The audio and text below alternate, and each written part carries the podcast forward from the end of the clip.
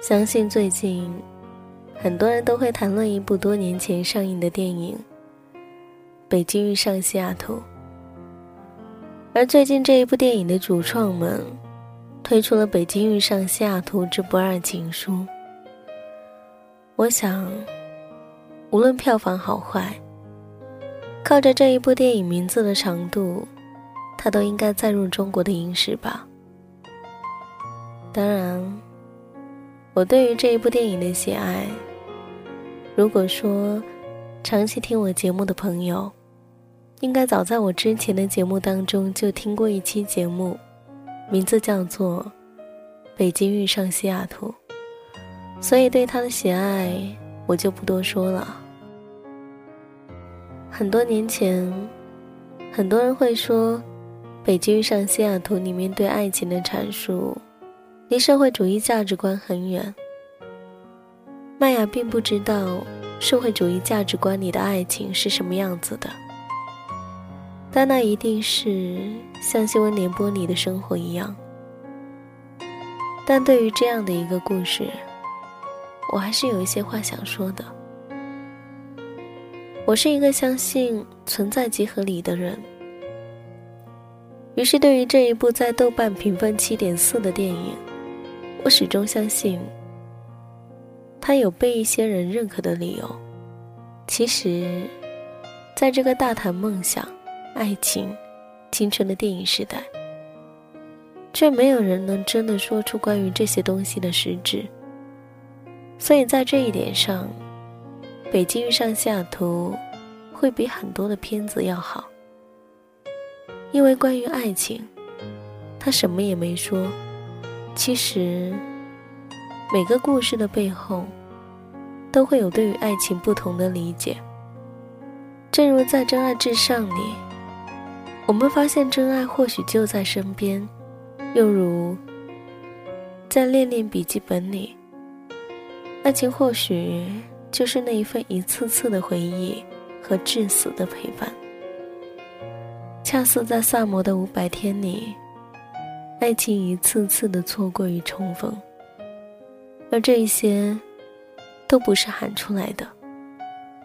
没人问你，你的梦想是什么，也没有人问你，什么叫做爱情，也没有人问你，青春到底代表什么。这些，本应该是藏身于故事里的，尽管被很多人唾弃。但我仍然相信，《北京遇上西雅图》是一部迎合大众审美的电影。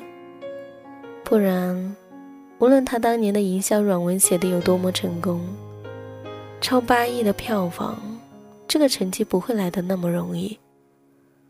所以，很多的电影人说，《北京遇上西雅图》是成功的。自然，这也是为什么在多年以后。在没有了北京和西雅图作为背景后，依旧请来了汤唯和吴秀波，而这一部电影依旧取名为《北京遇上西雅图》。在北京遇上西雅图的这一部电影里，导演薛晓路站在一个小三的立场，讲述一个非职业小三的爱情故事。在这个人人都站在道德制高点的时代，“小三”这个词，无论走到哪里都是话题，都是被人唾骂的。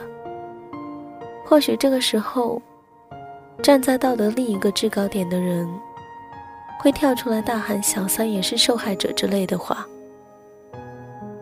而对于麦雅来说，感情这种事儿，有时候自己也说不清楚。何况我们这些外人呢？但对于电影来说，这样的设置无疑是一个噱头，当然也很成功。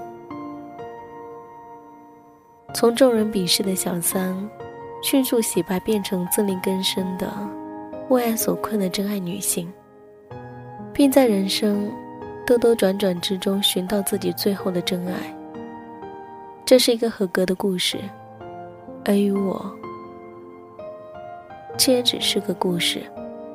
或许真的有一个如佳佳一样的婚外恋人，或许也真的有像 Frank 那样帅气低调顾家的大叔，又或许真的有那种忙的老钟，和那么不喜欢顾家男人的朱莉的母亲。但寻求真爱的小三，未生孩子，跑到美国却爱上了一个被事业女强人帅的前外科男医生。